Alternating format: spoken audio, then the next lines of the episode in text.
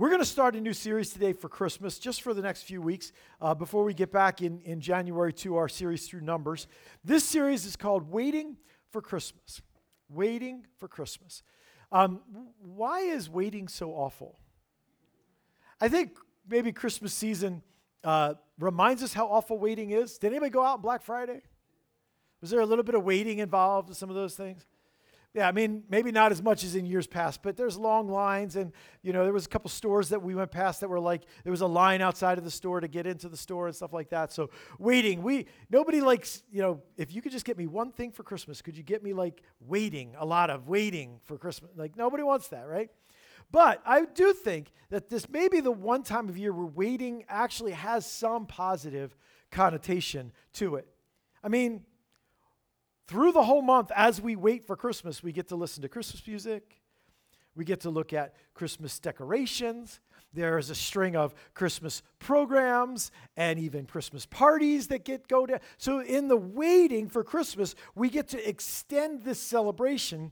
Isn't some of what makes Christmas Eve and Christmas morning so amazing that we've anticipated it? For so long, that we have waited for it, and that builds and builds, and it gives us a chance to prepare for it and to, to, to express our, our hearts of love for one another in a bigger way because it's not just, oh, by the way, today's Christmas. Oh, man, I forgot. Right? Did anybody like, oh, I forgot it was Christmas? It's because we are anticipating it. The waiting has a blessing for us.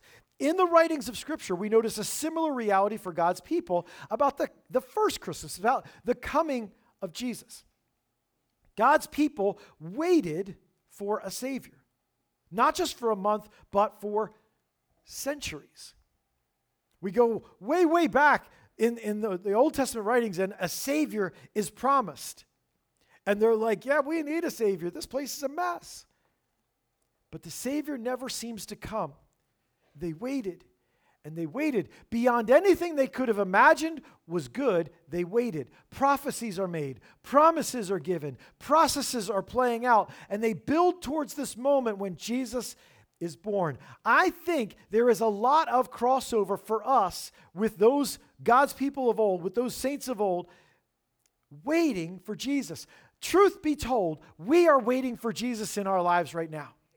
There are some spots in our life where we are like, Jesus, would you please show up now? Is anybody? Is this anybody? Like I'm I'm waiting for you, but this would be a good moment. Anytime now. What is God doing in the waiting. Just like them, we often feel like we are waiting beyond reason, that God's goodness has somehow stretched too thin and snapped. If God is really good, He would have shown up a little while ago. We wait in processes that seem to take forever, and maybe a lot of times don't even seem like there's any progress in those processes. We feel like the promises of God that used to stir our souls and bring us to life have faded. And when we take another hit in life, they're even harder to hold on to. Christmas is a great season to take a look at how fundamental waiting is for believers. And so that's what we're going to do because God does good in our waiting. God does not waste your waiting ever. God does good in our waiting. We can be people of joy and peace in our waiting because Christmas reminds us about it. Even if I forget that God is going to do good, even if I don't feel like God is doing good, the Christmas story and, and, and several stories of people waiting for the Christmas story is a story of long processes, but the guarantee of hope that will become realized at the end of it. And I think for us, we need some reminders of that. We're going to close with communion today. And, and one of the things about communion that always gets me is we're, we're going to use communion today at the end to say, how does Jesus look at us? How does Jesus look at the other people in this room? How does Jesus, when I get off, when I get frustrated, when I get stuck, I'm, gonna, I'm just, this is really not in my notes, but I'm just going to share this anyway in my ministry, if I did not believe this, I would have given up a long time ago. If I did not use this, I would have tossed in the towel. If I didn't believe what we're talking about today, and the way that I keep on track a lot of times is ask myself, well, what do I imagine Jesus thinks about this? Because if Jesus thinks something different than I do, one of us is wrong. Yeah, that's, that's the part that I wrestle with sometimes. One of us is wrong. I think it probably is not Jesus. Right? It's a correcting mechanism. And so communion is one of those times where we get our heads straight about what Jesus thinks.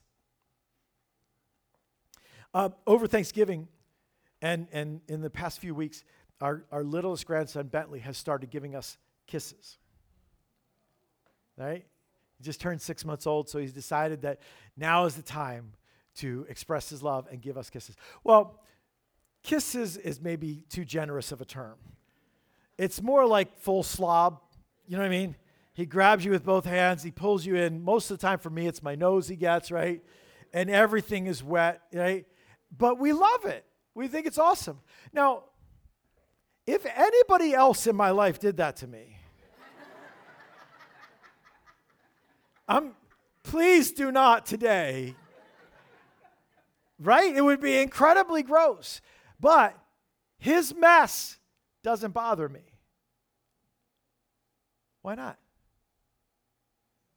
Love changes things, doesn't it? It changes how willing we are to be up close and personal with someone's mess. Christmas is a story about how love made Jesus not be bothered by our mess, but instead come up close and personal with us. Seems to me that since love changes how we look at people's mess, maybe it should change how we look at the people in our lives. We are called to be people of love. And if we are, then messy people in our lives shouldn't be surprising. They shouldn't be off putting. Maybe we shouldn't give in to aggravation and irritation. Maybe messy people should be a part of our lives. I'll just take it to church. Messy people are going to be in our church. If you came to our church saying, well, this is where the spiritual people are, well, yes. But you know what else? This is where the messy people are. And if that bothers you, I'm going to just tell you we have always expected real people to be all through our church. Real people. And that means real messes. I'm not saying we want to stay stuck in those messes. A couple weeks ago, we talked about how coming to Jesus, you, you, you find yourself into transformation. I'm not saying, well, I'm just a mess and Jesus loves me anyway. I'm not talking about that, right? We know that there is life that, that shows up in us when we embrace how He's calling us to change and transform. But God never does it all at once. Every single one of us is still a mess that God is working on. God does not even fix our messes in the order in which we wish He would, right? Or other people's messes. Parents, I'm talking to you. God does not fix other people's messes in the order in which we think He should. So maybe your agenda for what needs to get changed in your children is different than God's agenda. There will be messy people in every church, whether you are allowed to say it or not. There will be messy people in every church. Maybe love would make us look at other people's messes differently. Maybe this idea that love changes how we look at messy people would make us look at our own mess differently. If we really understood and believed what God does with messy people, because you and I, let's be honest, we are frustrated with our messiness. We get aggravated with ourselves. We run out of patience with ourselves, with our problems, with our questions, with our doubts, with the words that we wish we could take back, with decisions that we wish we could unmake, with the memories we wish we could forget. We get tired of our own messiness. But what if God is able to use me anyway? What if my mess doesn't stop God from pouring his power into me?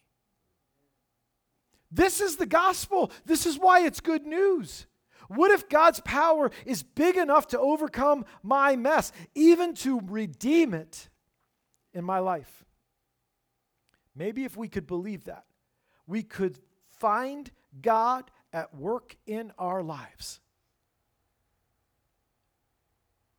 Maybe if we weren't so scared of what seemed unwanted or undesirable, messy, maybe we could see what God has to say about us. I guarantee, I guarantee you, God is at work in what you wish wasn't a part of your life, in your mess. God is at work right there. It's not because He's ignoring it, like, I'm just going to pretend that's not there. It's because it's there. And I, I want to show that to you through the story of Christmas. So we're going to go to Matthew 1 and we're going to read maybe the driest part of the Christmas story. Yay! The genealogy. And I want to show you something in this genealogy as we read this list of names. And I'm going to read them for you because this is church and we read the Bible. This may seem weird and boring to you. First thing I want to say is it wasn't weird and boring to first century Jews. This was a normal way that you introduced the story about someone. You told about their history and their genealogy. We kind of skim over it. But today I want you to see this is not just a list of names, it is including a bunch of stories that we find elsewhere. Specifically, the stories that we recognize are mostly stories about people who had major failures and huge messes in their life. So to, we're going to talk about that for a few minutes, and then we're going to apply it, and then we're going to have communion. All right? So let's read Matthew chapter 1, verses 1 to 17. It says this This is the genealogy of Jesus the Messiah, the son of David, the son of Abraham. Abraham was the father of Isaac, Isaac the father of Jacob, Jacob the father of Judah and his brothers, Judah the father of Perez and Zerah, whose mother was Tamar. Perez, the father of Hezron, Hezron, the father of Ram, Ram, the father of Amminadab, Amminadab, the father of Nahshon, Nahshon, the father of Salmon, Salmon, the father of Boaz, whose mother was Rahab, Boaz, the father of Obed, whose mother was Ruth, Obed, the father of Jesse, and Jesse, the father of King David. David was the father of Solomon, whose, whose mother had been Uriah's wife. Solomon, the father of Rehoboam, Rehoboam, the father of Abijah, Abijah, the father of Asa, Asa, the father of Jehoshaphat, Jehoshaphat, the father of Jehoram, Jehoram, the father of Uzziah, Uzziah, the father of Jotham, Jotham, the father of Ahaz, Ahaz, the, fa- the father of Hezekiah, Hezekiah, the father of Manasseh, Manasseh, the father of Amon, the father of Josiah, and Josiah, the father of Jeconiah and his brothers at the time of the exile to Babylon. After the exile to Babylon, Jeconiah was the father of Shealtiel, Shealtiel the father of Zerubbabel, Zerubbabel the father of Abihud, Abihud the father of Eliakim, Eliakim the father of Azor, Azor the father of Zadok, Zadok the father of Achim, Achim the father of Elihud, Elihud the father of Eleazar, Eleazar the father of Matthan, Matthan the father of Jacob, Jacob the father of Joseph, the husband of Mary, and Mary was the mother of Jesus, who is called the Messiah. Thus, there were 14 generations from Abraham to David, 14 from David to the exile to Babylon, and 14 from the exile to the Messiah. All right, now, that's a lot of names that you and I don't know. Maybe if you're expecting, you've just gotten some ideas. You know, we're going to have a Zerubbabel here shortly, right? You guys read those books anyway, so we might as well read the Bible version of it, right? Can't wait to dedicate Zadok. You know, like, it's going to be awesome. Anyway, as you read that story, what you notice is that Matthew includes some detail here and there. And he starts with the genealogy of Jesus, the Messiah, the son of David, the son of Abraham. He starts by saying, Jesus, the promised one, the son of David, the son of Abraham. And, and if you think about what we know, we read, if you follow along with our bookmark plan this year, we read 1st and 2nd Samuel. Think about the first name mentioned, King David. We know David's story, a man of powerful faith, especially as he faced Goliath and as he ran as a fugitive from King Saul. We know some of David's story of big faith. But in 2 Samuel, we find a man whose choices and life and family spun out of control into messes that are so shocking and stunning. We would think if you and I were God, if we were writing the story, we would leave that part out. Or we would never talk about David again certainly not in a positive way. Jesus the Messiah, the son of David. Uh, do you remember David? It starts with adultery that Matthew refers to right here in, in uh, verse 6 when he says, David was the father of Solomon, whose mother had been Uriah's wife. David had an affair with Uriah's wife. And that's how eventually Solomon came up one of his children. Not, not the baby from that affair, but later on when he married her. And the reason he married her is because that adultery worked its way into murder. And the fallout from that murder and that sin was that his family was completely dysfunctional. There was incest in his family, then there was murder in his family, then there was a son who led a rebellion against him before his son was killed. It's a mess. I would say a huge mess, and even worse, a public mess. Everybody in Israel knows about the mess of King David. It's playing out right in front of them. David's life was filled with amazing sin. And here we are a thousand years later, starting the story of the Savior with Son of David. Well, Abraham, he's better, right? Certainly a man of great faith many times, but he's a man whose miracle son was named Isaac because both he and his wife thought it was a joke when God promised them Isaac. Because Isaac means laughter. So, the rest of his life, and even now, here, thousands of years later, as we're talking about Abraham had a son Isaac, Isaac, the very name Isaac, reminds us that Abraham did not believe God when God said, You're going to have a son. He laughed at God. Abraham's behavior towards his wife is horrible when he's afraid. He pretends she is a sister and he lets other powerful men take them into her harem because he doesn't want to get killed. Then he fathers a son with a slave woman and then later sends her away destitute. Great Abraham! Right? The Bible's not sugarcoating anything, but, it, but Matthew, as he's saying this, is telling us something. Abraham, by the way, is not the end of the mess. Isaac repeats his father's mistakes with his wife, and he raises two boys who have very little maturity or very little in integrity. The younger one tricking the older one, tricking Isaac himself by pretending to be the older one so that he could get Isaac's blessing. The reason we say Abraham, Isaac, and Jacob instead of Abraham, Isaac, and Esau, according to the story in Genesis, is because Jacob was a liar and deceived his father. Yay! We still use Jacob's name as the name for God's people. Israel is another name for Jacob. We use his name to identify the people of God, this guy. And it didn't stop there. The story of Tamar that is mentioned here, when it says Judah, the father of Perez and Zerah, whose mother was Tamar, if you know anything about Genesis 38, Tamar is a shocking story about incest, about prostitution. Judah, who goes and sleeps with Tamar, which, who was married to two of his sons before they died, goes and sleeps with her, but he doesn't sleep with her thinking is his daughter in law. He only thinks that she's a prostitute. So much better, right? And out of that union come these twins who are mentioned here in Matthew 1. Messy people everywhere.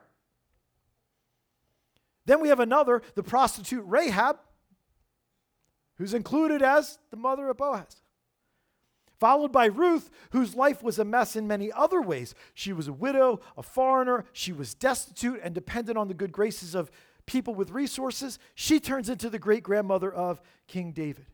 That's just the first section. Then you get to the second section, and we're like, what are all these names? Hezekiah, Ahaz, Jotham, Uzziah. What? I can't keep up with all of it. Yeah, but if you read uh, First and Second Kings, what you'd find is that these kings have a story, and all of the kings of the northern kingdom turn away from God. These ones that are listed here, which isn't even the whole list, more than half of them totally reject God. Turn away. Solomon, the biggest one, which is the reason that this kingdom split right into Rehoboam, right? Like all of them. They, they one after the next after the next. And it generally seemed to be that if you had a good king, his son would be wicked. Like, for example, Hezekiah, one of the, the most notably good kings in Judah's history, was the father of Manasseh. And when they talk about Manasseh, they say there was no king who did as much evil in, in God's sight as Manasseh. The monarchy is a mess because it's people. What's the point? Why am I telling you all this? Why did we read all of those names? Those who read Matthew's gospel probably had some or all of these stories in their head. Matthew almost certainly did as he wrote this genealogy. And can you imagine as he's writing this genealogy and he said, Jesus came from this?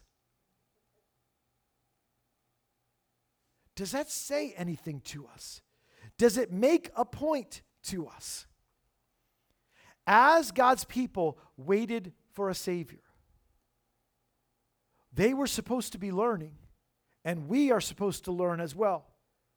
That God's people will make messes, but never once does it stop God's plan. I'm telling you, people, there is hope in this. God's people make bigger messes than I could even explain to you right now. Not minor ones, not like, oh, that was a little white lie. Oh, that was not such a big deal. God's people make a mess, but never once did they derail God's plan. Even those who were part of the biggest messes were included in some of the biggest parts. David, Abraham.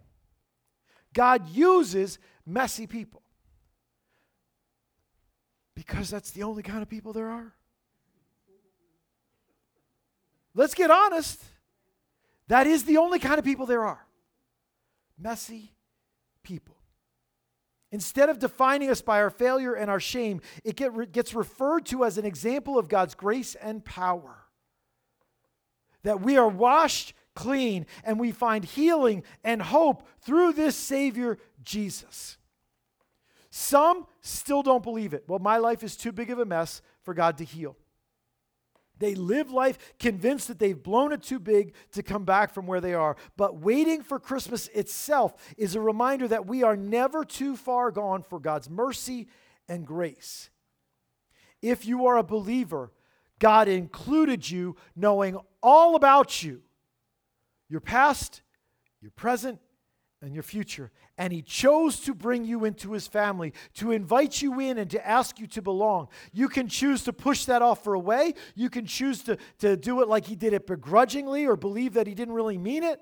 But healing comes from understanding what this story tells us that God includes messy people, that your mess is not a problem for Him, that your mess has not derailed God's plan for your life.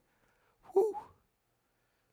And I believe this to my core. This is not a small thing. This is absolutely 100% down deep in my soul that God uses messy people, not after they get cleaned up. He uses them in their mess because God is that great. God includes messy people. He is not surprised, he is not limited by them. He can use them and they can play a huge part in God's miraculous plan because it's not about them, it's about the one who saves them. He doesn't just invite them as spectators or standing remotely people. Well, your mess is really big. You stay off here to the side and please don't make any noise. God doesn't do that. He gives them roles. Come step right into the spotlight. Step right into the main roles. I want to show people my power in your mess. So we can apply these to our own lives. And I hope we do. I hope that when we celebrate communion in just a minute, that, that you apply this to yourself. But we can apply them to our relationships too to our friendships, to our partnerships, to our marriages, to our parenting, to our leadership, to our church family. If it is true that messy people still get used, if it is true that messy people are still included and still important in God's plan, then the people that I'm tired of may be God's provision in my life. Uh, I, you, I just lost you. I could tell. What? Yeah, the person that aggravates you the most, the mess that you are the sickest of, may be God's work happening right in front of you. And you are so self righteous and so proud and so flustered and so sure that that needs to get out of your life that you can't see what God wants to do in your life. Maybe the person you'd like to run away from is exactly what God provided to do work in your life that you need. Maybe their choices don't doom your life. Maybe God could even use them to provide something that you'd miss without them. I know that takes a lot of faith, but that's what I'm asking you to. Think about this in church. Church kind of has a reputation for preferring, preferring neat and clean, right? If you come to church, you got to look right, you got to be right, you got you can't swear, you can't like. But the reality is, we're all messy. I've heard people say if you find the perfect church, don't join it because you'll ruin it, right? Because no matter how you came to Jesus, no matter how long you've known him, you are still a messy person. Probably the places that you think you are the strongest are the places where people have to give you the most grace and you don't even know it. Messy people are in God's kingdom. Messy people are being used by God in our church every single day. How should we see them? Pride? Frustration? Point out their mistakes? Maybe what we should do is consider how God handles messy people and act like that. Because what I find in my messes is God pours out his grace on me beyond anything I deserve, makes me clean, and gives me life. And I am so grateful for it. So maybe I can afford to do that with others. Here's our reminder as we move to communion in just a second. There is no one beyond the reach of God's grace, and all of us know God because of his grace. Ephesians 2 8 and 9. For it is by grace you have been saved through faith. That is not from yourselves, it is the gift of God, not by works, so that no one can boast. In this genealogy, what we see is that no one's mess stops God from his perfect plan. No one's mess stops God from his perfect plan. That is cause for joy and celebration and peace. And there is no circumstance or mess beyond God's power to work, to redeem, to save. Let God's people believe it and live it. I'm going to invite you to take a spot around the room as we prepare for communion this morning to close our service.